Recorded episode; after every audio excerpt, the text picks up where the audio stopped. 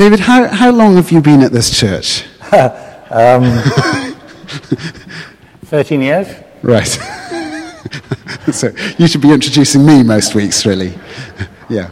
We were fine with the part of the first bunch. Okay, that came, came with the church plant. So can I pray for you as Thank you come and preach to us? Yeah? Yeah, please. Father, we pray for David. We thank you for him. I thank you for his faithfulness. I thank you for his skill and his wisdom. And we pray for him um, as he speaks to us, and we pray for ourselves that we would hear um, what you have to say through your word. In Jesus' name, amen. Amen. Amen. Thank you.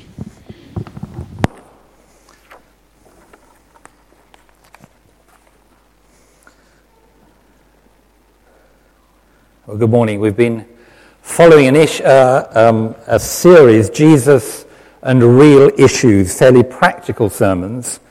Uh, we've taken and talked about time, I think ambition. I think last week it was health. We missed that. Uh, and um, actually we could probably have done with that one.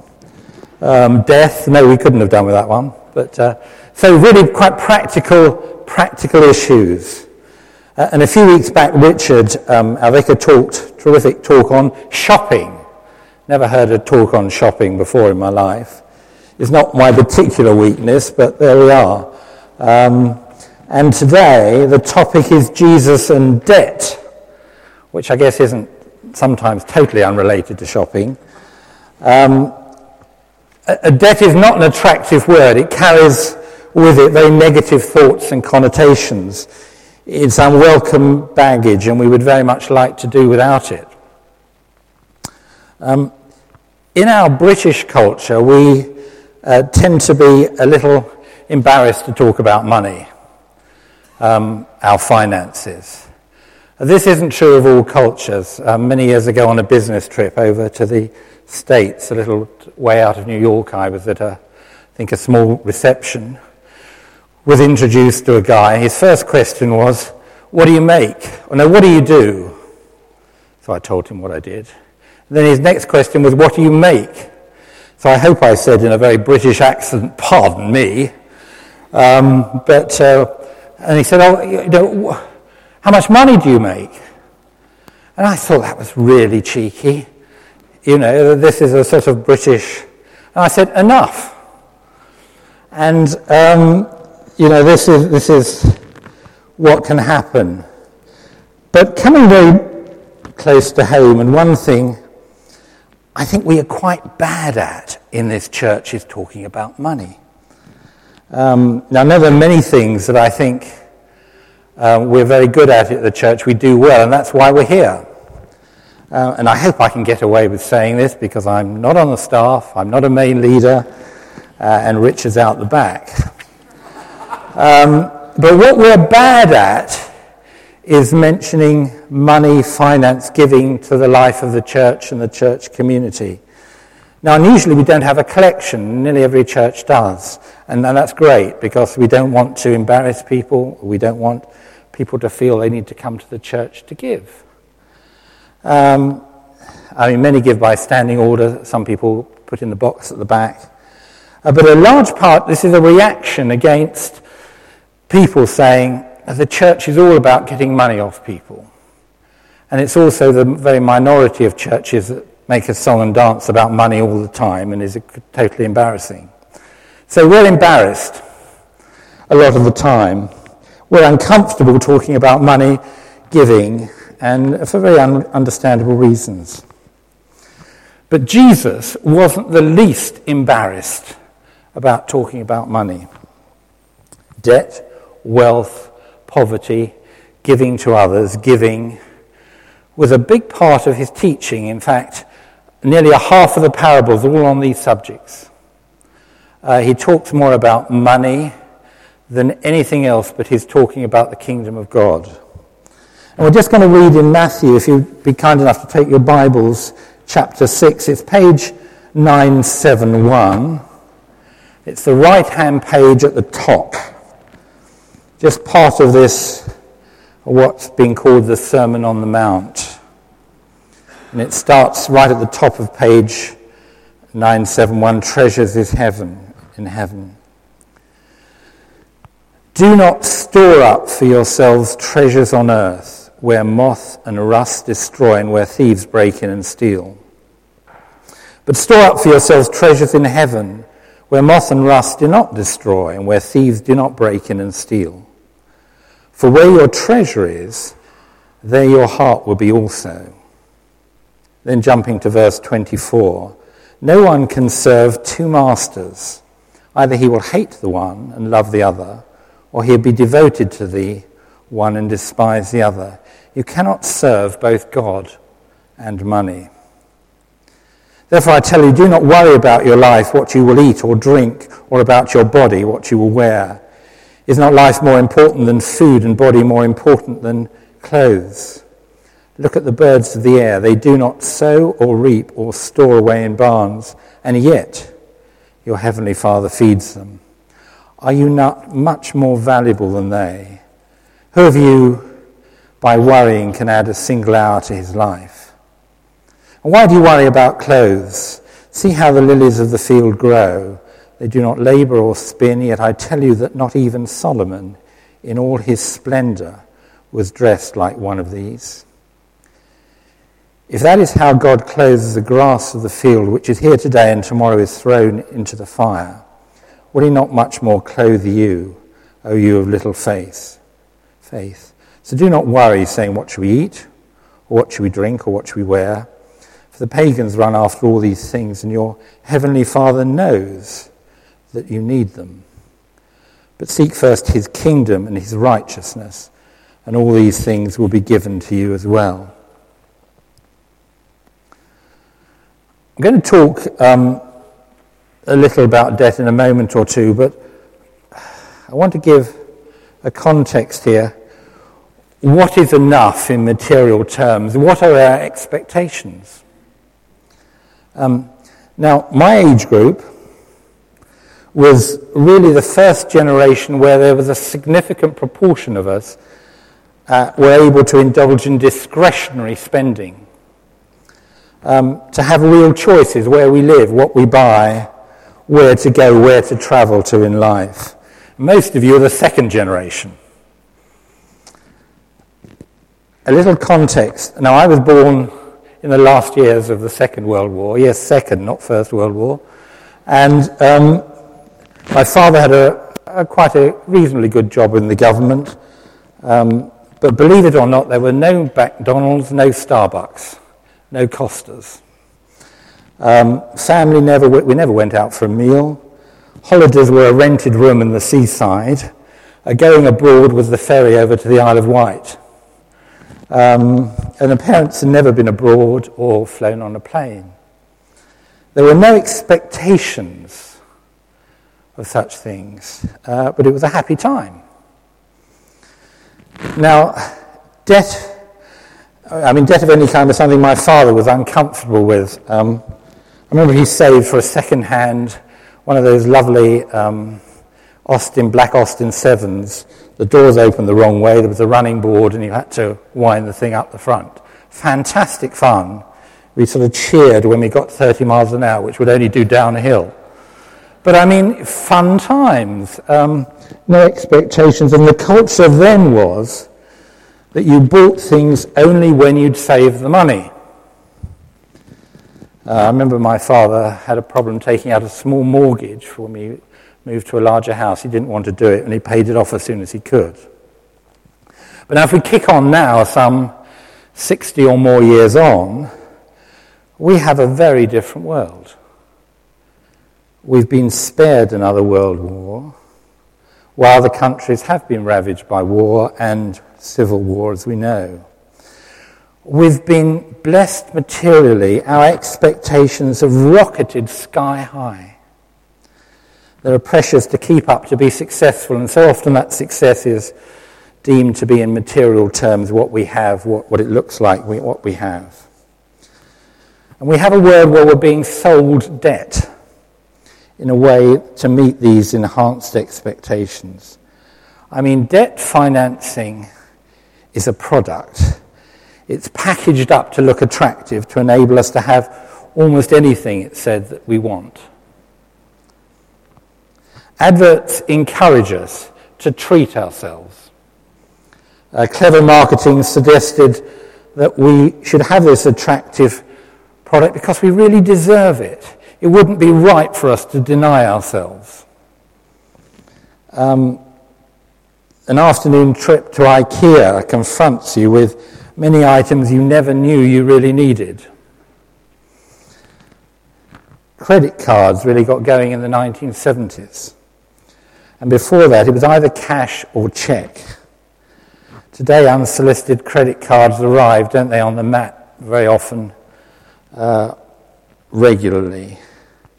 And if you're buying a major item in a store, the store encourages you to take their credit facilities. They want to sell you the item and they want to sell you a package.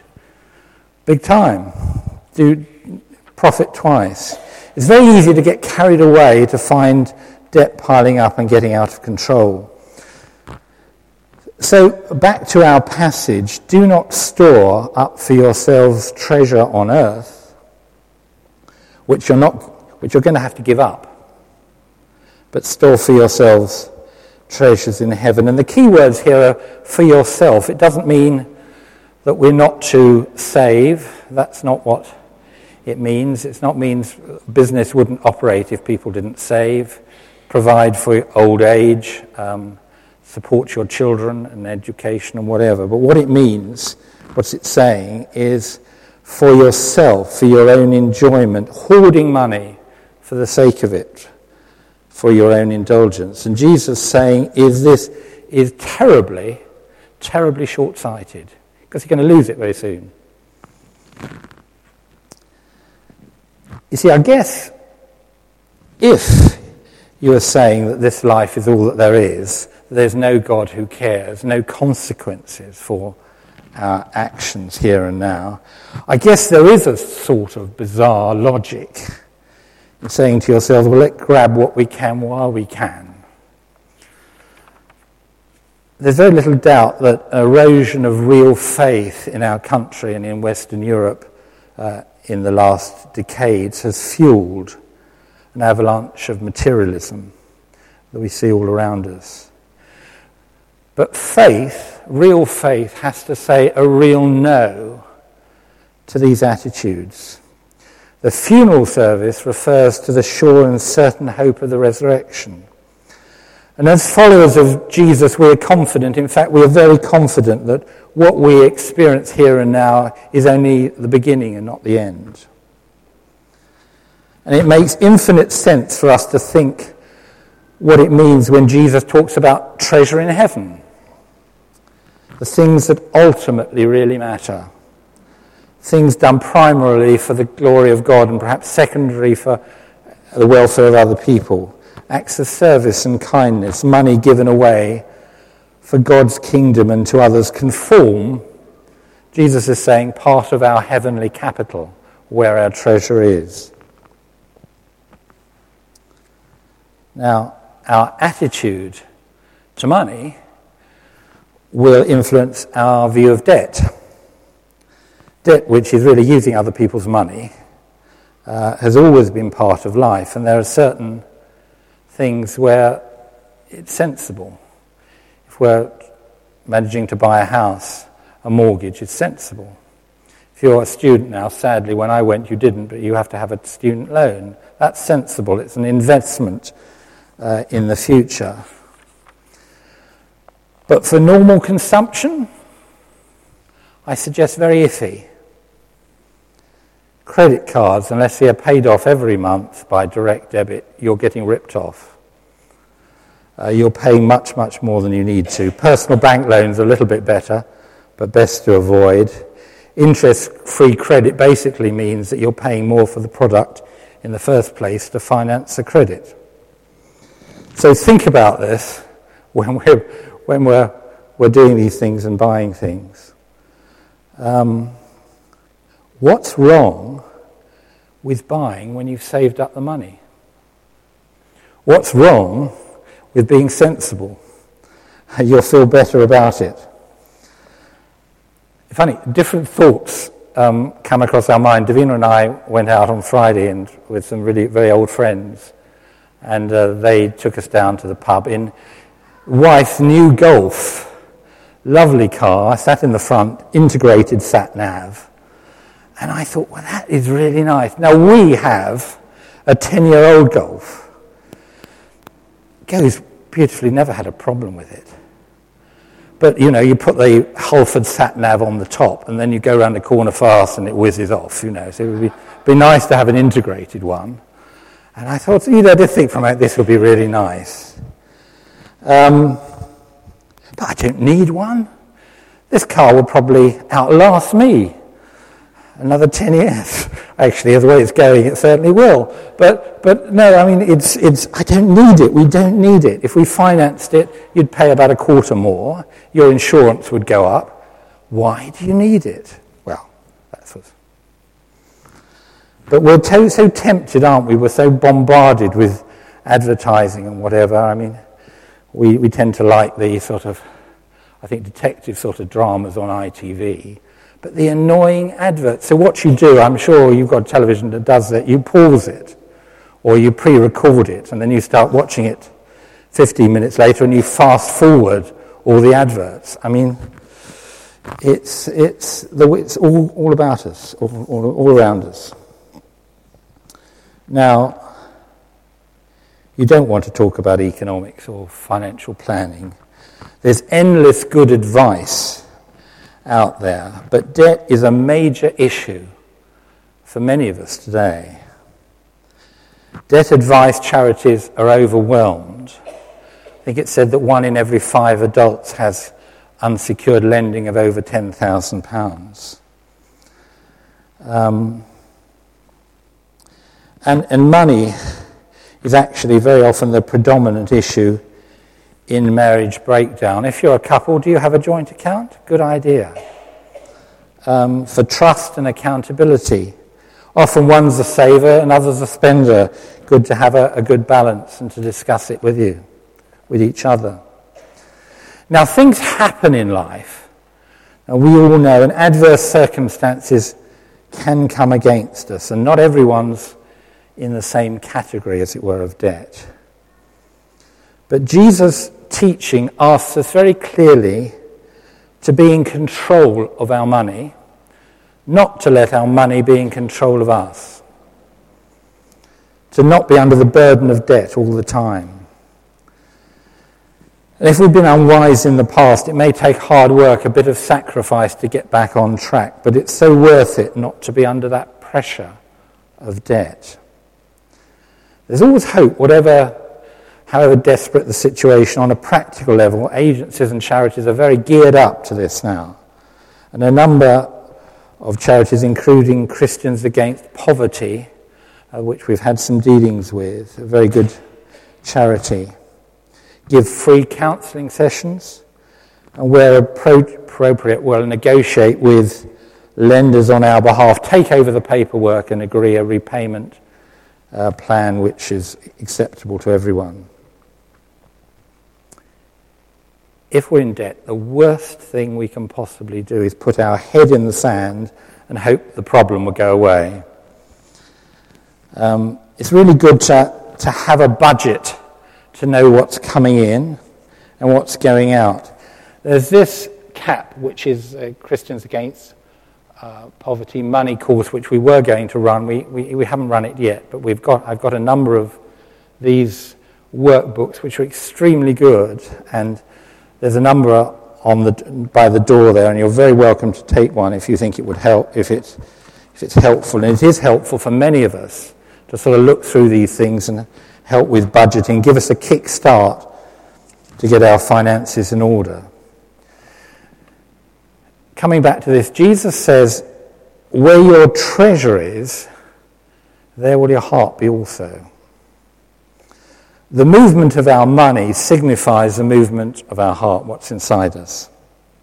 If we're going to give generously to God's kingdom to others who are in need, it's saying something about our real selves. Where our money goes, our heart is going, our interest follows.